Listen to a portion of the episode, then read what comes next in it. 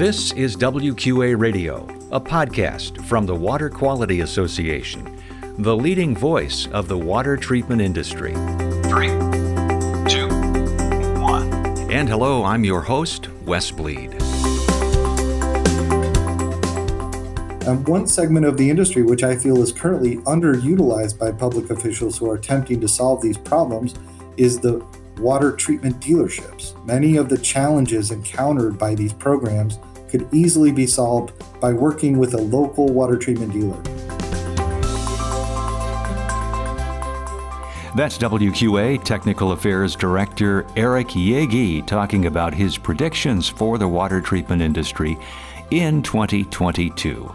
And welcome to WQA Radio, where we bring you news and insights about the water treatment industry and promote the betterment of water quality around the world. You can find us at our website, WQA.org, on LinkedIn, Facebook, Instagram, and Twitter. This is episode number 248, and if you're joining us for the first time, well, welcome. We're glad you're here.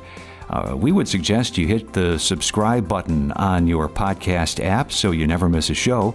That's the magic of podcasting. Also, if you've been listening for a while and wouldn't mind going over to Apple Podcasts and leaving a rating and review, we would really appreciate it. We're publishing this on January 5th of 2022. Happy New Year from WQA Radio. And in this episode, we'll hear from Eric Yeggy as he looks back at his predictions for 2021, what he got right and what he got wrong, and then his top contaminant concerns for 2022. You'll want to listen all the way to the end. It's always one of our most popular podcasts of the year. Later, we'll have our WQA tip. Now, on to Eric Yeggy's New Year's predictions on WQA Radio.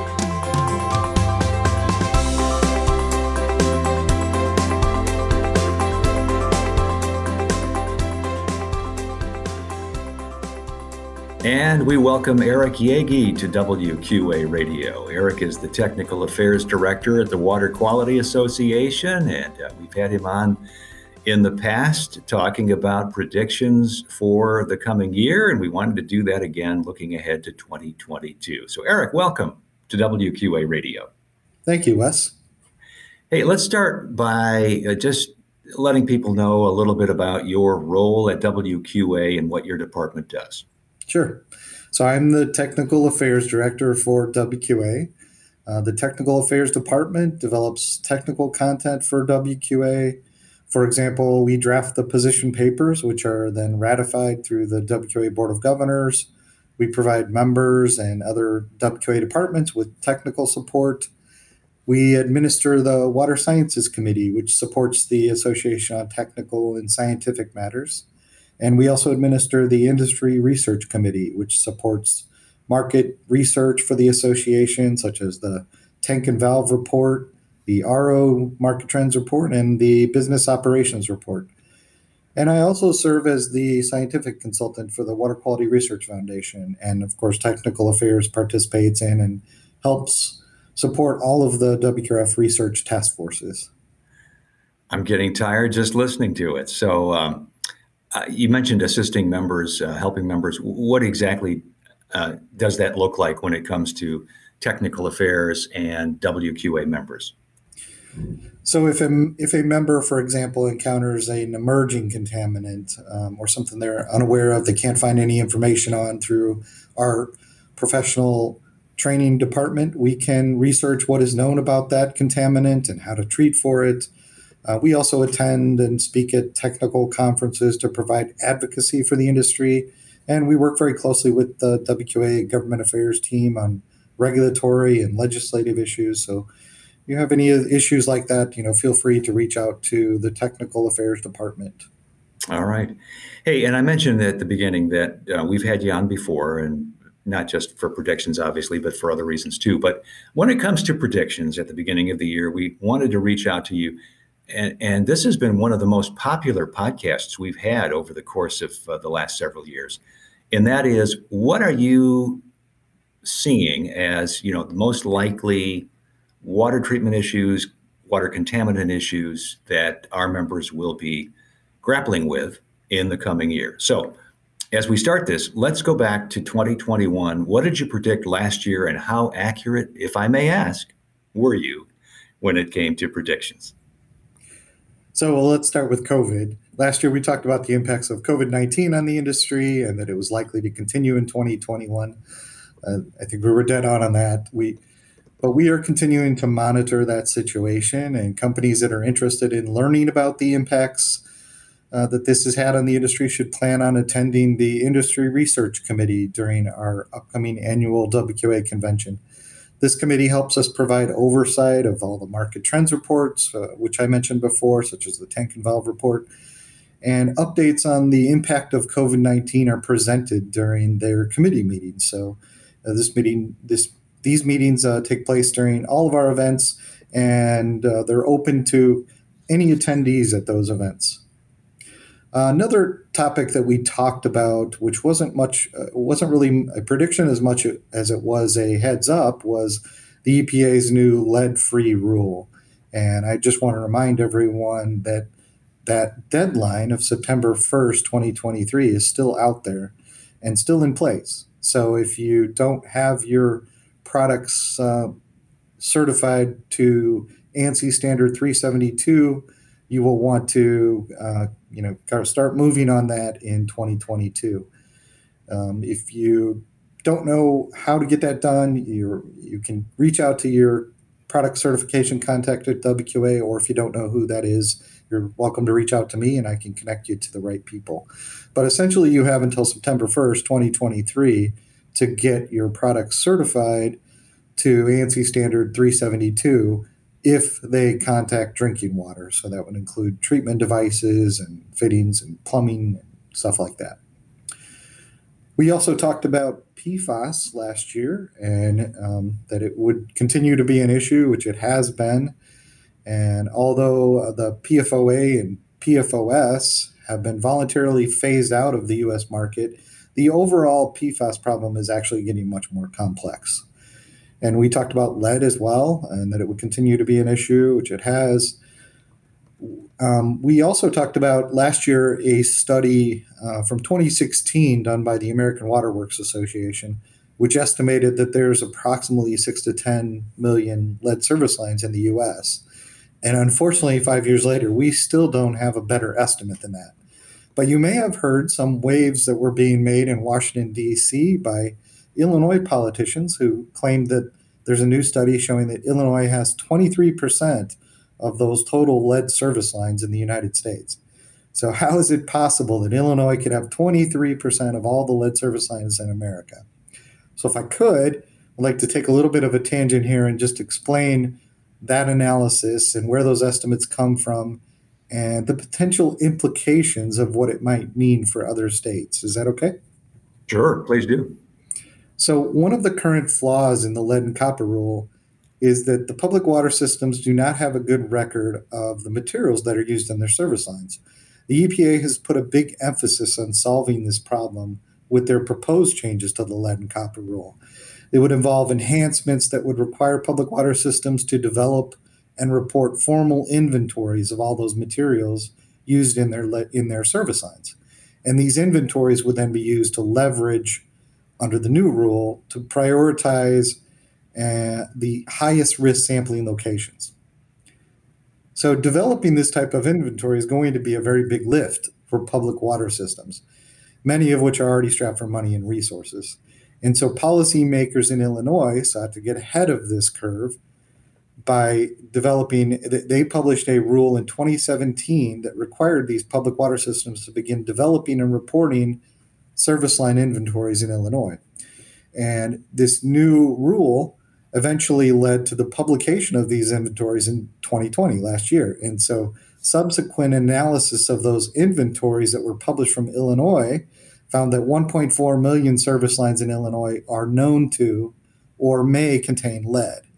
And Illinois politicians then took that estimate of 1.4 million, they divided it by the lower estimate of 6 million from the national study to come up with the estimate of 23% of the lead service lines um, in the US coming from Illinois.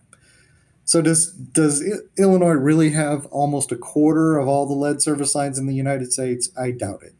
My takeaway from all this is that Illinois is ahead of the curve in beginning to identify the scope of the problem through these inventories, and I suspect that as other states begin to, you know, begin similar efforts, they will be just as shocked to learn how many lead service lines are still present in their public water systems.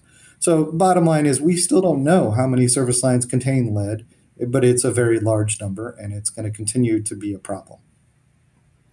Yeah, it sounds like from what you're saying is that that whole overall assessment uh, may actually be undercounting the number of uh, lead service lines. It certainly isn't covering all of them.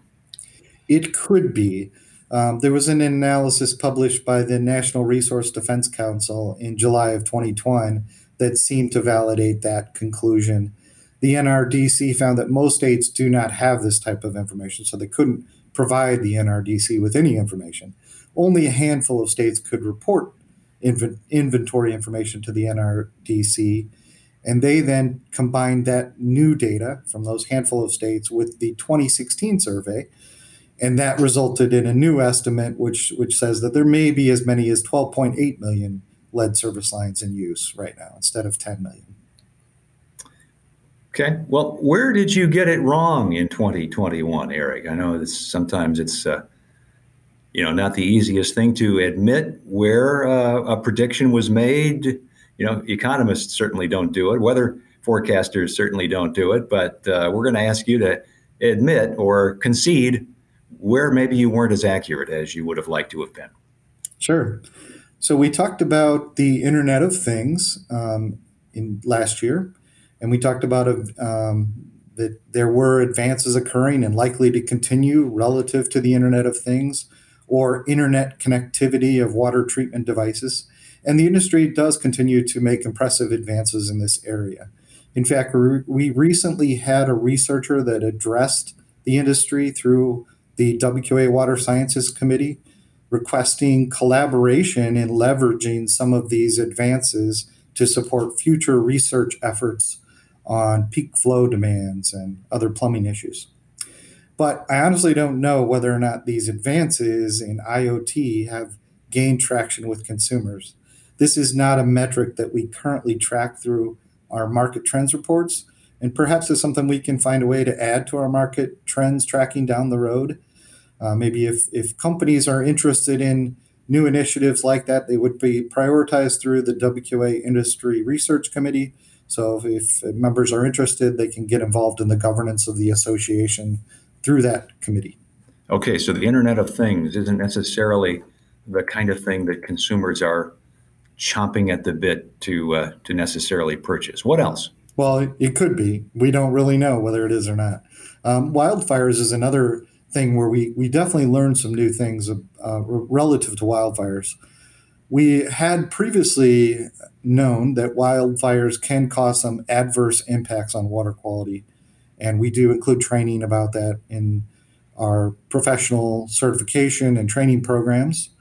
But I don't think anybody anticipated the extremely high concentrations of organic solvents that can be released from plastic pipe and fittings during these events after some of the wildfires in California, they were finding benzene levels that exceeded 2,000 parts per billion.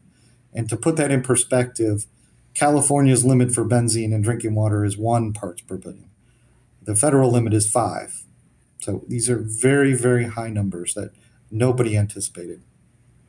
Well, if that's all you got wrong, I'm not going to uh, suggest here that we give you a uh, failing grade by any stretch. So uh, so let's look ahead. let's let's look ahead to 2022, and here we go. Uh, top predictions. Uh, tell us what you are predicting and why. So, if we have the time, uh, there's five contaminants that I would like to highlight for members um, and explain why they should be paying attention to them. Those being lead, copper, manganese, disinfection byproducts, and PFAS. Okay, so let's start off with lead. So, with lead, what we saw in response to Flint and other lead release events was a push to get more public water supplies adding phosphates as a corrosion control inhibitor. And while this is still considered to be one of the most effective con- corrosion control techniques, new studies are showing that it is not effective in all cases. In fact, under certain conditions, it can actually make the lead corrosion problems worse. The most effective way to protect people from lead in drinking water is still a final barrier treatment solution at the point of use. This not only protects uh, provides protection from any lead release from the service line, it also provides protection from lead release from the plumbing within the house or the building. However, this push towards increased use of phosphates has other implications that industry members should be aware of. The presence of phosphates can increase the amount of very fine lead particulates which are formed. And these fine lead particulates tend to be much more difficult to remove through conventional water treatment. So there's currently a task force working to revise the product certification requirements for lead to provide a more rigorous challenge of these very fine lead particulates. And companies who are interested in providing final barrier solutions for lead should be aware of this effort and may want to begin their own research and development testing to understand how their products will perform with fine lead particulates. Good. All right. So lead uh, number one. How about number two, copper?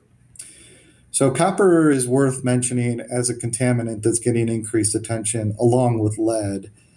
Jordan Carey from our from WQA's Government Affairs Group and I were both invited to participate in a public discussion that the EPA hosted regarding proposed revisions to the lead and copper rule. And many of the stakeholders involved in those discussions were pushing the EPA to implement a separate sampling protocol for copper.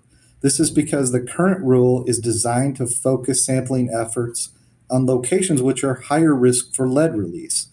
And while the water is also simultaneously tested for copper, the highest risk sites for copper might never be sampled. So many cities have identified concerns relating to lead and are shifting towards a strategy to provide a final barrier protection for citizens. For example, while they are replacing your lead service lines. They might do a lead filter handout program. And companies who are involved in facilitating these lead filter handout programs may have noticed that officials are now asking for filters that carry both a certified lead claim, a certified class 1 particulate claim, and a certified copper claim. Um, new research is finding that water conditions which cause the release of copper into the drinking water may not as be as well understood and predictable as we previously thought. So copper is definitely an important contaminant to track moving forward, and companies who can provide effective treatment solutions for copper might benefit from increased attention to this contaminant. All right, we're talking about predictions for 2022 with lead and copper being two of the concerns and we have manganese as number three. What can you tell us about that? Like lead and copper, manganese is well suited for final barrier solutions. Merely trace levels of manganese or even non detect levels leaving the drinking water treatment plant can result in major manganese releases over time. This is because manganese is an element that tends to accumulate inside the pipes that bring drinking water to your home.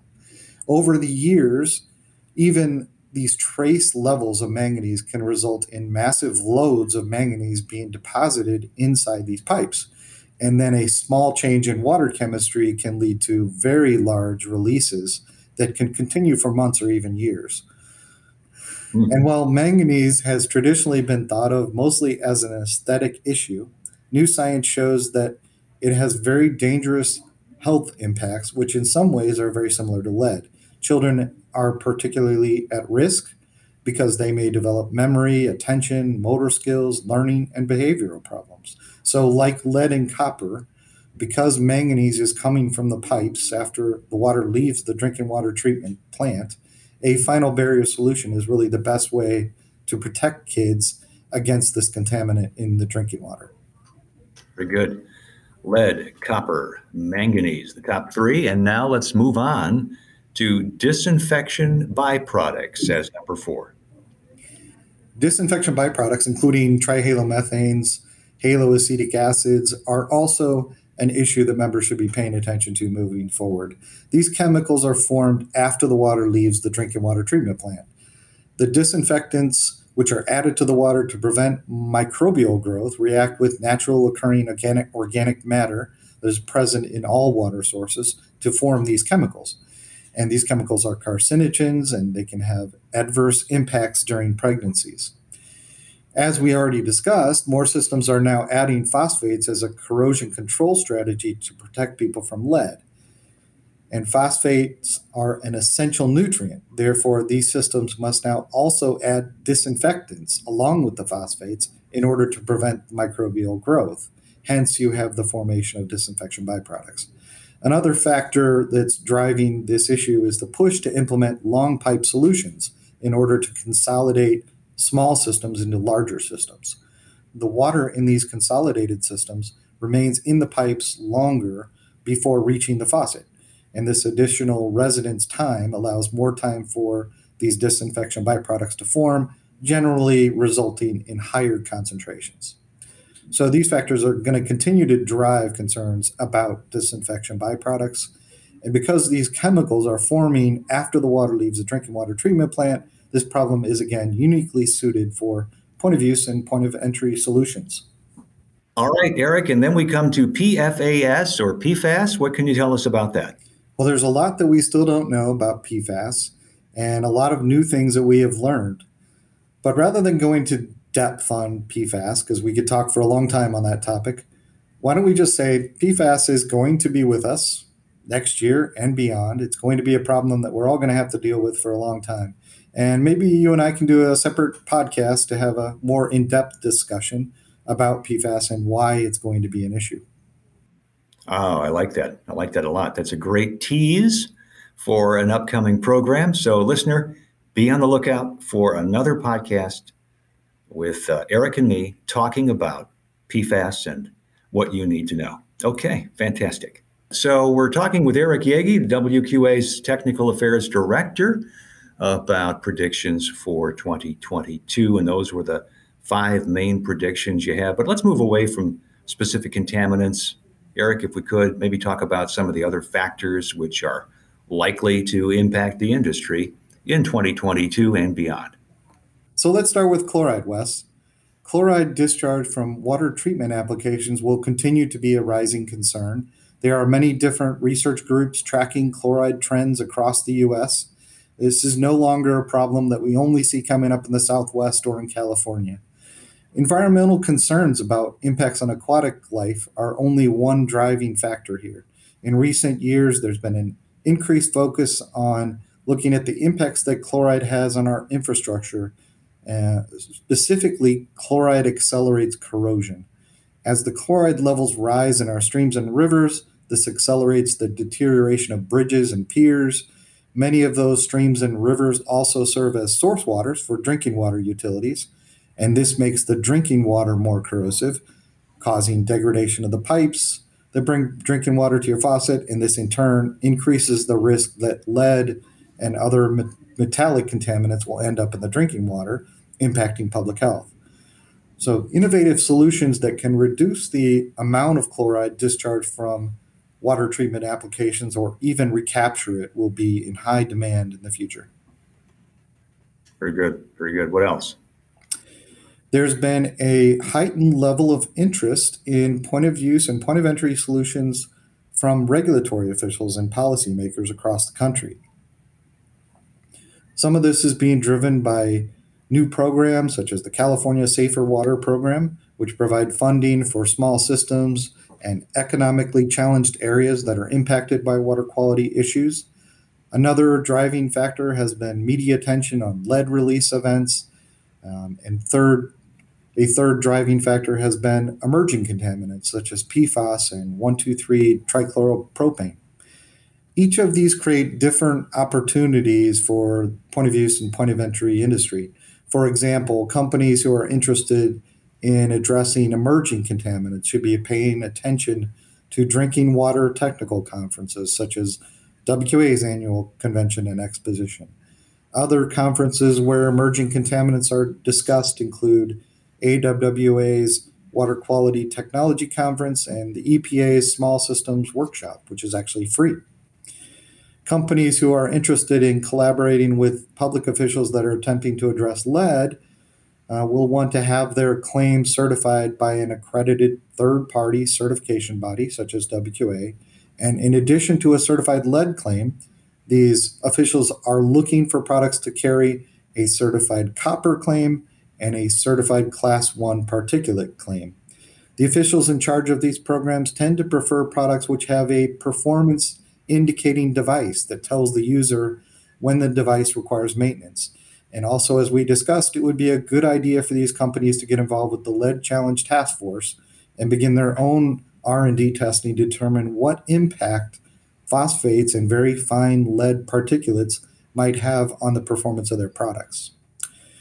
And lastly, companies who wish to get involved with programs that aim to help economically challenged communities or small systems that have historical drinking water compliance issues will probably need to provide solutions for contaminants that we've all known about for a very long time, but which don't necessarily make it into the news anymore. These systems tend to struggle with things like arsenic, nitrate, radium, and other regulated drinking water contaminants.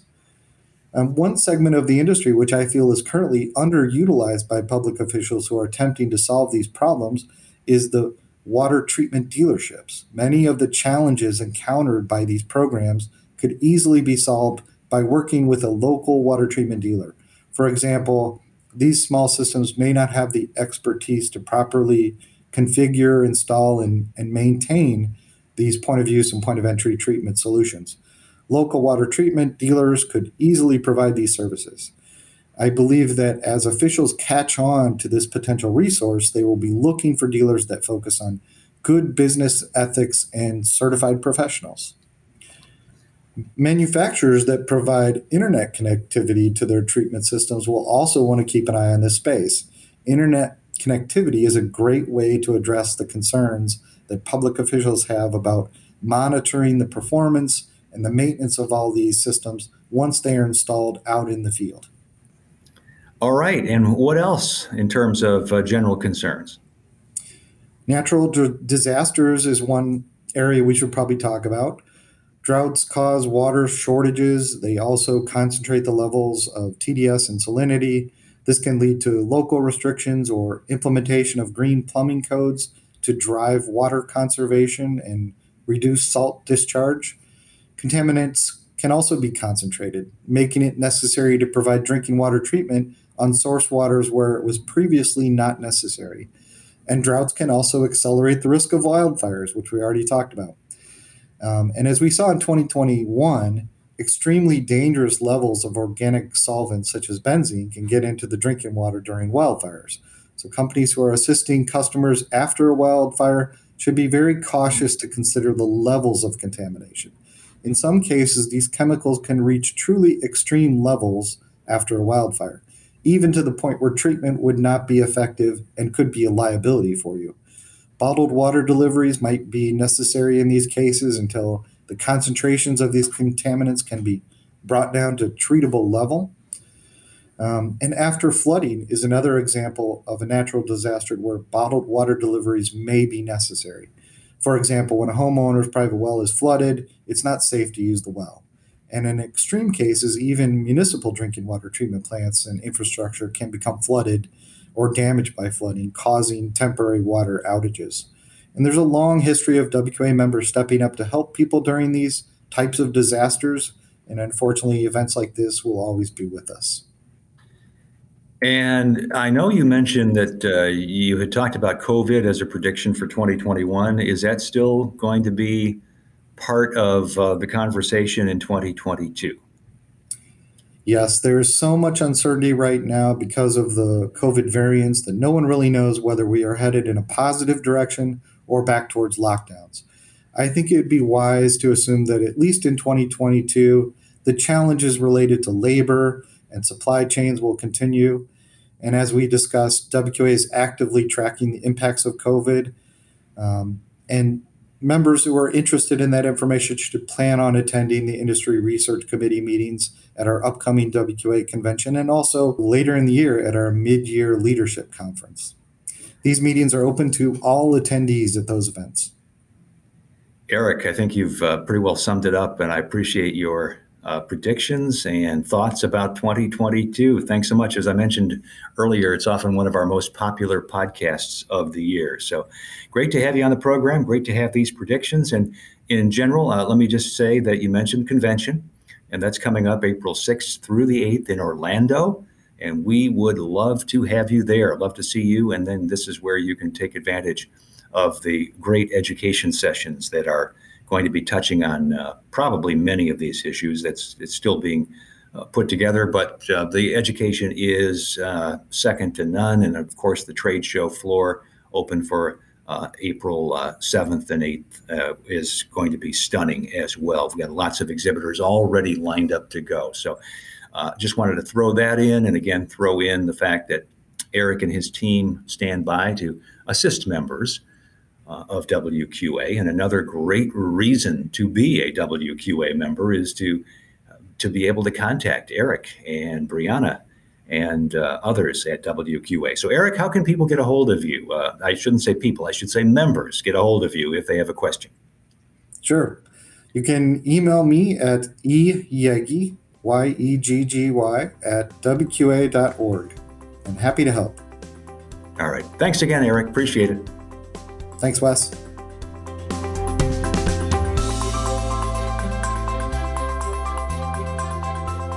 Now, our WQA tip great news. Registration has opened for the 2022 WQA Convention and Exposition. This is the signature event of the year in the water treatment industry. Nothing else like it.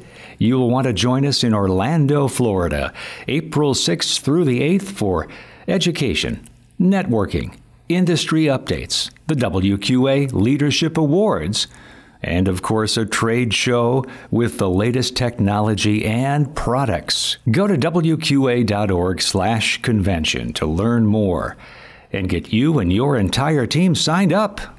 Save with advanced pricing through January 26th. wqa.org/convention and we will see you in Orlando. Thanks for listening to WQA Radio, a podcast of the Water Quality Association, the leading voice of the water treatment industry. Remember, you can subscribe to WQA Radio on most popular podcast apps. Learn more about water at WQA.org and, of course, learn about WQA product certification, professional certification, and how you can become a member at WQA.org. This is Wes Bleed.